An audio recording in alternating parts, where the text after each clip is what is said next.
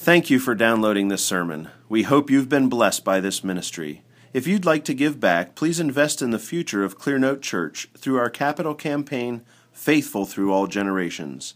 To make a donation, visit clearnotebloomington.com slash give. As a matter of fact, for a number of years I was praying to God to allow me to serve a church. And I said, There's only one condition. It can't have a name so difficult like Metternich. so, Sturm, your little sister in Germany, and they say, Welcome and God bless you. Last week, Pastor Bailey preached on the very first verses of the Word of God in the beginning, God created the heavens and the earth, and the earth was without form and void, and darkness was on the face of the earth, and the Spirit of God was hovering over the face of the waters. Now, today we continue with the creation account.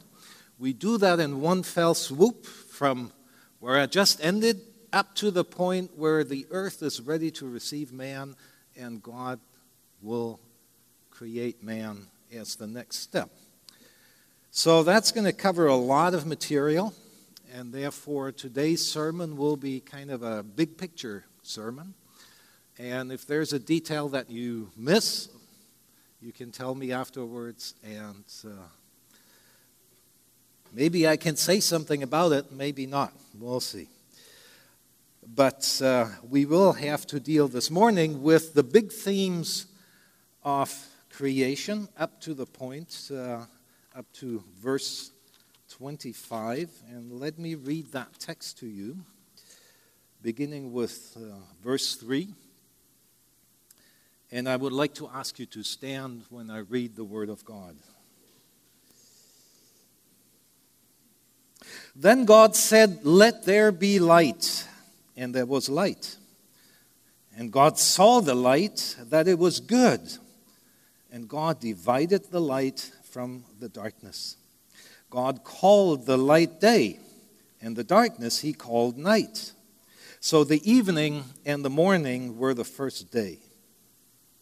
Then God said, Let there be a firmament in the midst of the waters, and let it divide the waters from the waters. Thus God made the firmament and divided the waters which were under the firmament from the waters which were above the firmament. And it was so. And God called the firmament heaven. So the evening and the morning were the second day. Then God said, Let the waters under the heavens be gathered together into one place, and let the dry land appear. And it was so. And God called the dry land earth, and the gathering together of the waters he called seas. And God saw that it was good. Then God said, Let the earth bring forth grass, the herb that yields seed, and the fruit tree that yields fruit according to its kind, whose seed is in itself on the earth. And it was so. And the earth brought forth grass the herb that yields seed according to its kind, and the tree that yields fruit, whose seed is in itself according to its kind. And God saw that it was good. So the evening and the morning were the third day. Then God said, Let there be lights in the firmament of the heavens to divide the day from the night, and let them be for signs and seasons and for days and years and let them be for lights in the firmament of the heavens to give light on the earth. And it was so. Then God made two great lights the greater light to rule the day, and the lesser light to rule the night. He made the stars also. God set them in the firmament of the heavens to give light on the earth, and to rule over the day and over the night, and to divide the light from the darkness. And God saw that it was good. So the evening and the morning were the fourth day. Then God said, Let the waters abound with an abundance of living creatures, and let birds fly above the earth across the face of the firmament of the heavens. So God created great sea creatures and every living thing that moves, with which the waters abounded, according to their kind, and every winged bird according to its kind. And God saw that it was good. And God blessed them, saying, Be fruitful and multiply, and fill the waters in the seas, and let the birds multiply on the earth. So the evening and the morning were the fifth day. Then God said, Let the earth bring forth the living creature according to its kind, cattle and creeping things, and beasts of the earth, each according to its kind. And it was so. And God made the beasts of the earth according to its kind, the cattle according to its kind, and everything that creeps on the earth according to its kind. And God saw that it was good. Heavenly Father, we thank you for your word, and we thank you this morning that you remind us where we come from. That everything we see and we touch, everything we smell, and indeed we ourselves come from you. That you are the creator of everything. Lord, we ask you this morning to open our hearts and our ears so that we can understand what you want to tell us through your creation. And I ask you, Lord, that my words may be pleasing to you. Amen. You may be seated. So, five and a half days from the creation of light on to the creation of the earth and then the sun and the creation of all sorts of animals and creeping things. And the first thing that you ask when you read this is Is there any pattern? Is there any order in this? And in fact, there is. The previous verse says the earth was without form and void. It really wasn't anything. It was kind of like my son's room, you know, where nothing is in its place and nothing seems to have a purpose. That's what the earth was like. But 1 Corinthians 14 tells us that God is not a God of disorder and confusion. And so God first establishes form and order and then turns emptiness into fullness. Since there cannot be form and order in darkness, the establishment of order begins with light. And then it continues with the creation of the firmament on the second day. The firmament that separates the waters below from the waters above, so that there is a living space in which we can actually breathe. To the Hebrews, the heavens are kind of a watery substance, like water. You can see that in the language where water is mayim and the heavens is shamayim. So it's closely connected even in the words. And then the next thing in the establishment of order is the appearance of dry ground with vegetation on it. So now we have order, and now we turn to f- filling the shape. Day four begins with filling the firmament with lights the sun, the moon, the stars. Day five fills the waters below with fish and the waters above with birds. Day six fills the dry land with all sorts of animals. And so there's a movement from formlessness to form and from emptiness to fullness in which God prepared a beautiful, richly adorned home ready for man to move in. Then there's also a second kind of order in this process. Creation begins with things immovable, light. In the Hebrew thinking, light is a substance and it doesn't move. And so light is the first immovable that is created. And then the firmament, which is fixed, and the dry land and the sea, which are in their places, and then vegetation. Plants have no feet, they're stuck. And then it moves on, creation moves on to things which move, but they move on fixed routes the sun, the moon, and the stars.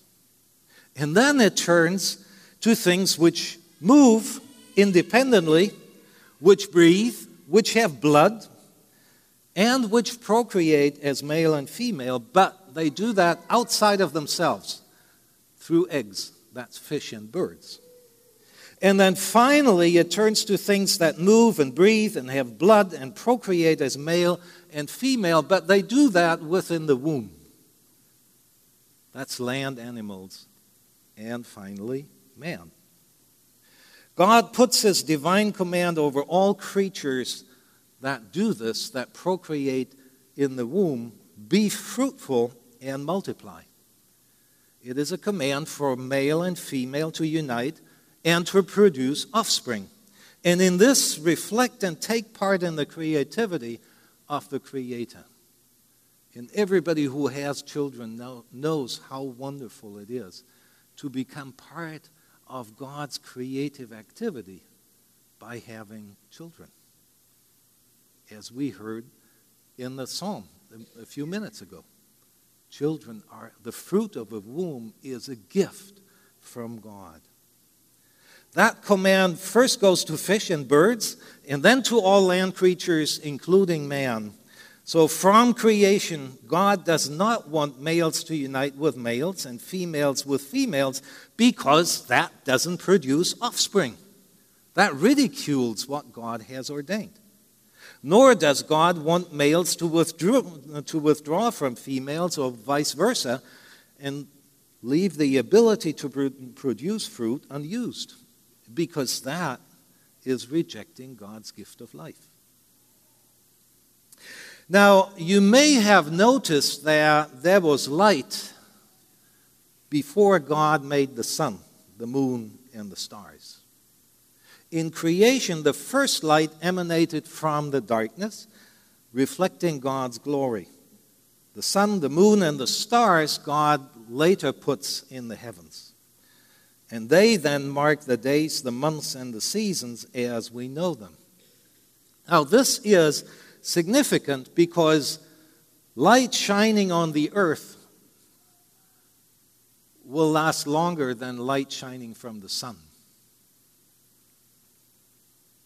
All those scientists who claim that the creation account is obviously wrong because we can count the number of years that the sun still has to shine, we say to them, Of course, dummy, it's in the Bible. We read in Isaiah 60 and in Revelation 21 that in God's new creation, when Jesus has returned to this world, there will be eternal light for the godly and eternal darkness for the wicked. The glory of God will illuminate the heavenly Jerusalem, and Christ will be its light, and there will be no sun. So there's a marker here from the very first verses of the Bible to the very last chapters of the Bible. This is also significant because this first light, why does it appear? Simply because God wanted it. And He said so, and there was light. In 2 Corinthians 4, the Apostle Paul writes, For it is the God who commanded light to shine out of darkness, who has shown in our hearts to give the light of the knowledge of the glory of God in the face of Jesus Christ. Now, to the Christian who doubts his own faith and who doubts the truth of what he believes and maybe looks back at all the lies and the darkness and the confusion in his past life. And, brothers and sisters, this will happen to you if you're a Christian because it happens to all Christians. We all have doubts sometimes. And when that happens, Paul says, No. It's not you dreaming up a story. It was the God who created the light, who put the light of Jesus Christ into your heart. And that tells you creation, the creation account, is not something that you can buy into if you're too stupid for science, but you don't have to. No. It is intimately tied up with our faith in Jesus Christ. Because that assurance Paul gives us means nothing to us if we don't believe that God created light. We have to believe in creation, it's an essential part of our faith. Now, Genesis has three words to describe God's creative activity. It says, God created. It says, God said, and something came into being. And it says, God made something. The Bible uses the word God created, created only, only when God makes something new where previously there was nothing. In the beginning, God created the heavens and the earth, means they weren't there. And God created them out of nothing. Because He's God, He can do that. The word God created appears again when the text speaks of God creating sea creatures and everything that moves in the waters and in the skies. So you ask yourself, well, what's new with sea creatures and birds, and then later on the land animals? The answer is they can move, they have blood, and that means they have life. Life is a gift of, from God. Leviticus forbids the eating of blood, and it says, because the blood is the life. And the life is holy, it is a gift from God. And then Psalm 51, which is one of my favorites, prays, Create in me, Lord, a clean heart, a heart that enables me to live in your presence. That says only God can create a clean heart in us because a clean heart is at a place where nothing was before, just darkness and filth, and God doesn't improve us. And certainly we don't improve ourselves. God creates something completely new when He enables us to pray to Him and to live under His word and to have faith in Him. It's a new creation. That's why the Bible says, Create in me a new heart. Now, then the text says, God made the sun, He made the moon and the stars. And that emphasizes that He made these things out of stuff that was already there. Like a potter who takes clay, or somebody who takes stuff and makes a lamp or a lantern because that's the picture here. God made lanterns and put them up in the sky. And what that says is they are lower in the hierarchy of creation than the heavens, the dry land, and vegetation. So, to all those people who worship the sun, the moon, and the stars as gods, which at the time of Moses were Egypt and the Canaanites and the Babylonians, and then later the Romans who worshiped the stars. To all these people, the Bible says, guys, that's pretty ridiculous because these things are even lower than the earth. They're just lamps that God put up in the heavens. And so don't worship stuff, worship God. The text goes on and says, God made land creatures, probably out of earth, as suggested in Genesis 2, and they too, that means, are pretty low in the hierarchy of creation. So even the biggest and the fiercest ones, like the lions and the snakes, and certainly the calf that the Egyptians prayed to, and later the northern kingdom of Israel did, all these beasts have no claim to being worshiped because they're just made out of stuff. It's absurd to worship them. And then the text says, Then God said, Let there be light, and there was light. So God created the light, and then the text explains to us God also created the firmament and the dry land and vegetation and the sun, the moon, and the stars, and the water and the land creatures. How? By saying His word, and they were there. Just because He said it. So that's a testimony to God's absolute power and authority and sovereignty. But it is more than that because the word that I speak is not myself, right? I am not my word. In the same way, God the Father is not the Word. He speaks the Word. But when the word creates, there must be somebody else creating light and the firmament and so on. And so you ask, well, who is that? And the answer is the Word of God. And so you turn to the, um, the Gospel of John, which has its own creation account in the very first chapter. And it tells us, in the beginning was the Word. And the Word was with God, and the Word was God, and the Word became flesh. And so the Word of God is the Son of God, the second person of the Trinity. He who became man, Jesus Christ. So the creation account tells us God created, His Spirit hovered over the waters, and through the Word of God, light and everything else came into appearance. That says in creation account already in the very first passages of the Bible, we have a testimony to the Trinity. God is the triune God, Father, Son, and Holy Spirit.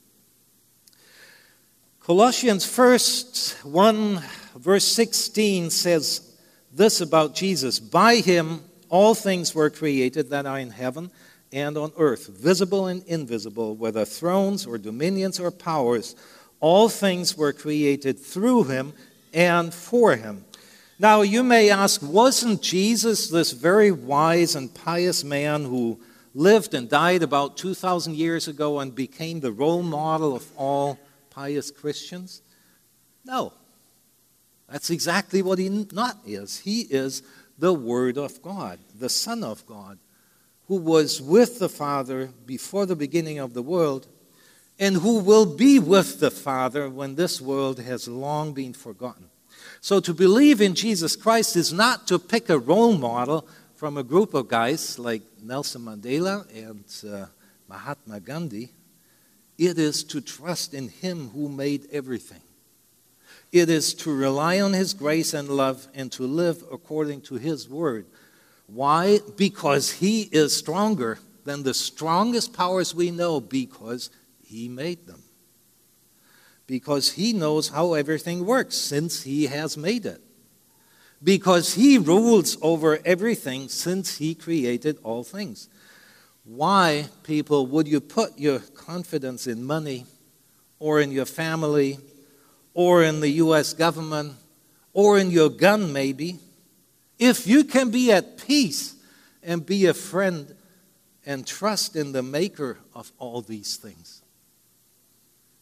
And again, we see that the Christian faith hangs on creation. The mode of creation is distinction differentiation, division. God divided the light from the darkness. He divided the waters from below from the waters above. He divided the dry land from the seas. Now, the Hebrew word divide does not mean to tear apart something into two things, which really should be one. The Hebrew word means to assign places to different parts. It's as if I divide my large living room into one place where we eat and one place where we watch television. Each has its place, Okay? And that's what the divide means in the creation account. When God divides things, He puts them in order, He establishes His order. The light has its place, and the darkness has its place. The dry land has its place, and the sea has its place. And that is then further emphasized in the fact that God named these different parts of creation. He called the light day, and He called the darkness night, and He called the firmament firmament. To name something in the Bible means to be Lord over it, to dominate it, to rule over it. God gave a new name to Abraham, showing that from now on, Abraham was under his rule. So, ruling over both, God gives the day its rule, its role is the time during which man, during which man will work and worship God, and the night is the time during which man will sleep. A society which loses the sense of divine division between day and night and the distinction between days of work and days of worship will end up losing its relationship with its creator. We can see that in the modern economy. The modern economy calls us to work without pause. No Sundays. Go to work incessantly so that we can never stop to serve its idols, money and consumption. We must respect God's order of days and nights in order to have a good relationship with Him. God called the dry land earth. And in doing so, He says, I'm the owner of the land. It's mine. I rule over it. And therefore, God is the only one who has the right to give people homes, land to live in, or to take it away. Bloomington, Indiana, people, is God's own land, literally. Now, you like to say that because you think it's so wonderful and better than any place in the world, which I agree. That's why I love to come here. But Bloomington, Indiana is also God's own land in the sense that whether or not you have a home here and I have a home here is God's decision, period. He can give it to us, He can take it away from us. At the end of World War II in 1945, Germany was utterly destroyed. Millions of Germans were expelled from their homes in Poland, in the Ukraine, in Belarus, in other parts of Central and Eastern Europe. That's the land where they committed the most unthinkable atrocities against the Jewish people. You think that's a coincidence that God threw them out from their homes? I don't think so. He has the right to give homes and to take homes. God commanded the earth to bring forth all vegetation according to its kind, the fish and the fowl according to their kind, the land creatures according to their kind. Now, this word, according to their kind, emphasizes differentiation. An apple tree is not a cherry tree, a pig is not a cow. And so creation tells us God loves diversity. He did not just want one kind of bird, although that would, would have made some things much easier. He wanted thousands of different kinds of birds big and small and colorful and black, and birds that fly and birds that run and birds that swim. Because he loves diversity. It may be that a world in which we would have just had corn and apples to eat would have been easier. But that's not what God wanted. He wanted cherries and pineapples and strawberries, my favorites, and rye and rice and thousands of different tastes and smells. And so, diversity is a source of beauty and a reflection of God's character and God's love for us. Now, Last night, Ilse and I were at a birthday party, and I happened to have a conversation with the person who runs the fruit fly laboratory at Indiana University. And here is my challenge question How many kinds of fruit flies do you think they have? Give me a number. Nope, not enough. Not enough. 800,000 kinds of fruit flies. That's one species, fruit flies, 800,000 different versions of it. That's the beauty of diversity. Isn't that awesome? 800,000. I couldn't believe it, but you know, she has the PhD, so so she knows. Now, it's interesting to see that all the godless regimes of the past 100 years promoted uniformity. Adolf Hitler once said that his greatest joy in life was to look at a wall of several thousand men, all dressed alike in gray with a gray hat, all looking alike, all equal. That was his greatest joy no individuality. Mao Zedong closed a billion Chinese in blue pants and blue jackets with little blue hats so they all look exactly the same. And you know what? That passion for uniformity came with a passion for killing everybody who did not conform to their model of man. That goes together. Diversity is joy of life. Uniformity forced on people is hatred for life. God's love for diversity is an expression of His love for every individual being in exactly the shape and form God gave it. So that when we see a swarm of red and white and yellow butterflies, we can be assured that God loves us in exactly the shape and form that He made us. And if God loves diversity, we can enjoy it. Actually, we're called to enjoy it too. The account of God's creation tells us that we should welcome people who look different, who come from different backgrounds, who have strange German accents. We should welcome them into our communities. Creation tells us that all forms of racism are ungodly.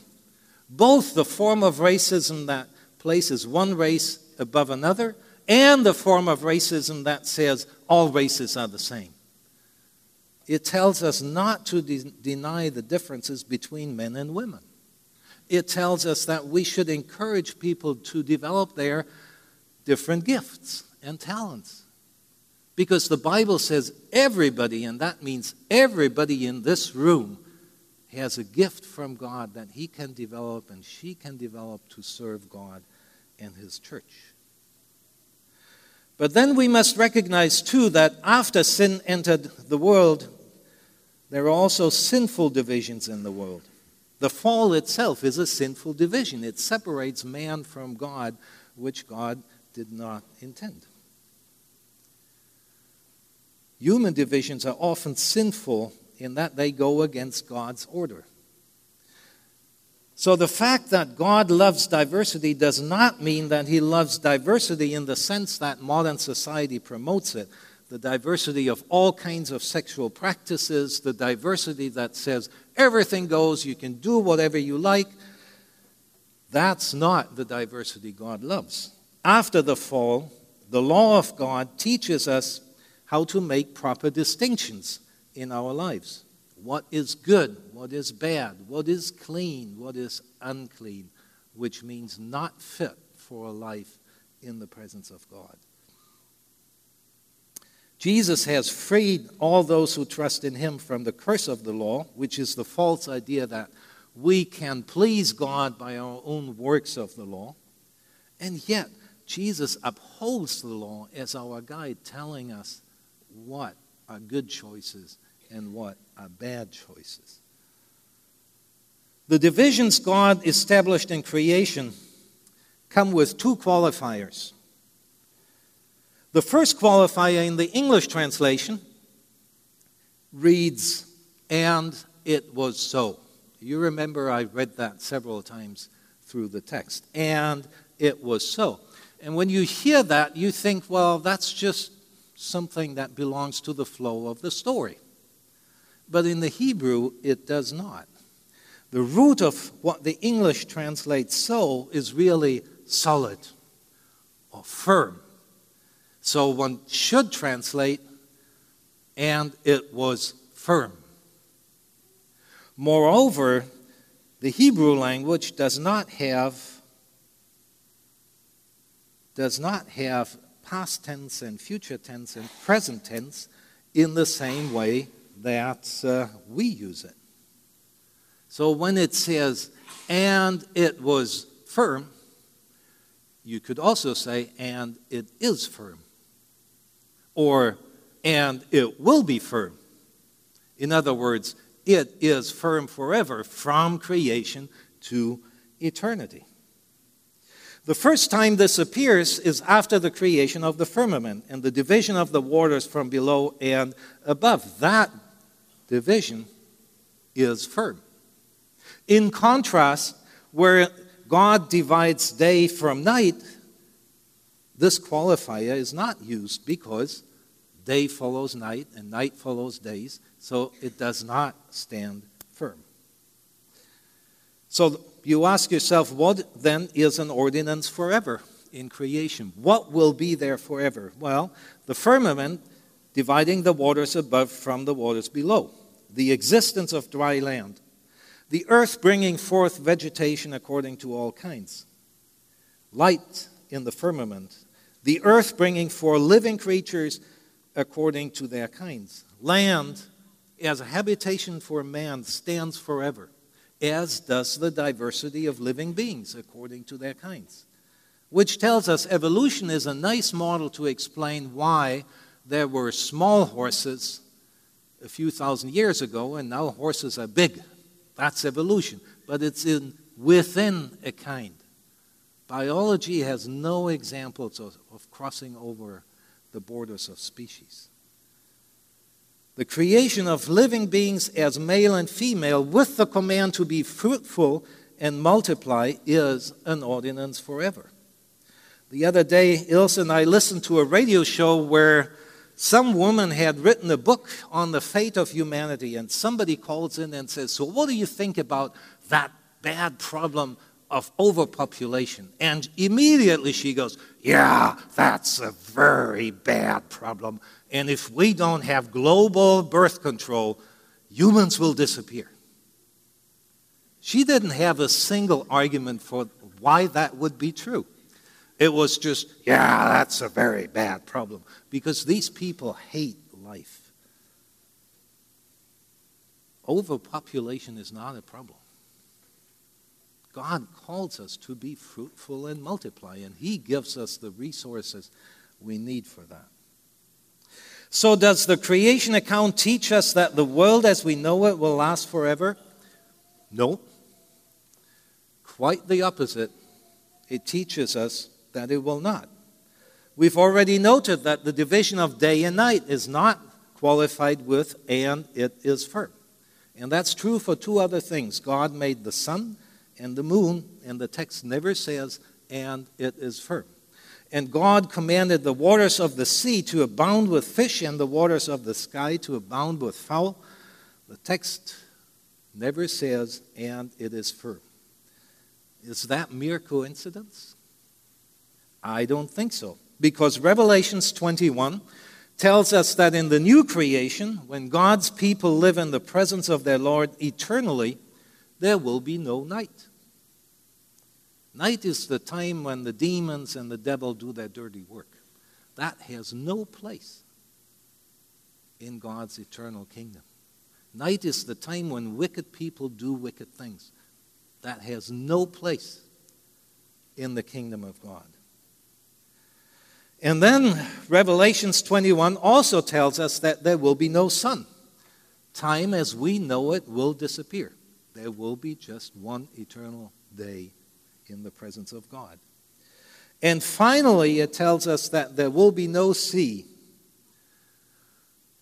And obviously, therefore, there will be no fish. Sorry, guys, no fish burgers.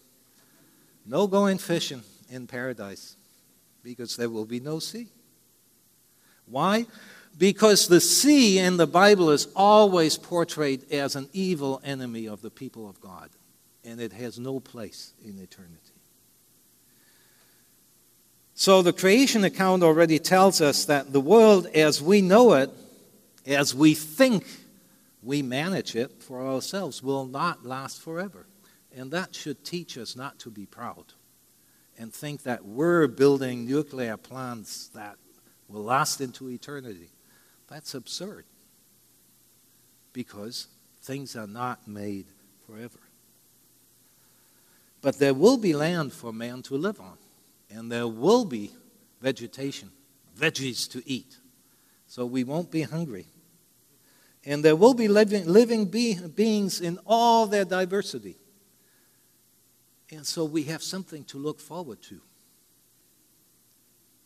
Now, the other qualifier is good. God saw the light and it was good. The separation of dry land from the waters was good the vegetation, the sun, the moon, the stars, the fish and the fowl, and the land creatures were good. And notice, even those things that will not be there in eternity were good. Notice also that the text does not say that the earth with light was good, pretty good, and the earth with light and the firmament was better and the earth with light and the firmament and dry ground was even better. That's not what it says. Creation does not talk about progress, it just says it was good. So it's like looking at an object with an increasingly strong looking glass, where first you don't even see form, and then you take a stronger glass and you see form, and then you take an even stronger glass and you see things appear and order. And then you take an even stronger glass and you see differentiation. And each time you put a new lens, God says what you see is good. And that means it was just the way God wanted it beautiful, fitting, and adequate for what God wanted it to be. No imperfections and weaknesses, peaceful, there were no natural disasters like floods and earthquakes and tornadoes. And there were in the animal world no predators and no prey because we all ate veggies. Isaiah gives us a glimpse into this world when he says, The wolf and the lamb dwell together, the leopard lies down with the young goat, the calf and the young lion and the fatling together, and the child leads them. And it's interesting when you read that passage from Isaiah 65, it does not mention fish, and it does not mention birds, but it does mention land animals in all their diversity and man. A good world. But then, how come that the world we live in has plenty of natural disasters? Why does your dog eat mice? And why do pigs eat their own offspring? Now, I found it fascinating to look at modern physics in this context, quantum physics in particular. And I confess I had like six months of physics in high school. I have no clue. But there's a message here which I find fascinating. Quantum mechanics is the part of physics that deals with the world at the tiniest scale, subatomic, where everything is particles or electric waves. And a key insight of this is that there is in all matter a degree of indeterminacy, which says this music stand could suddenly change its appearance and form and characteristic discreetly. It's not very likely to happen, but it could. Okay? In other words, the things that we see are not deterministic, they have a, an openness.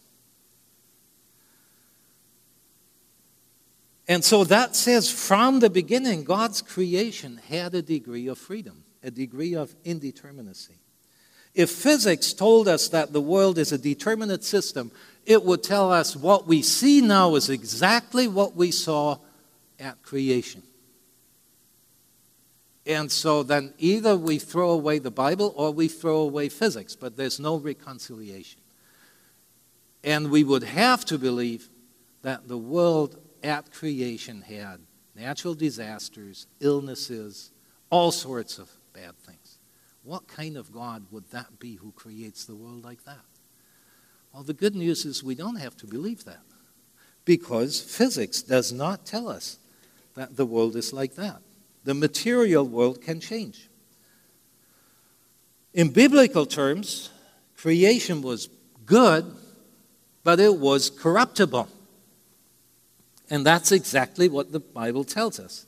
When man abused the freedom God gave him and rejected the Creator in the fall, the whole of creation, the Bible says, was affected. The earth was cursed and no longer cooperated with man in his work. Romans 8 20 and 21 says that as a consequence of what Adam did, Adam's sin, the whole creation was changed. It no longer served the purposes it was created for. Instead, it became destructive, it became a threat to man.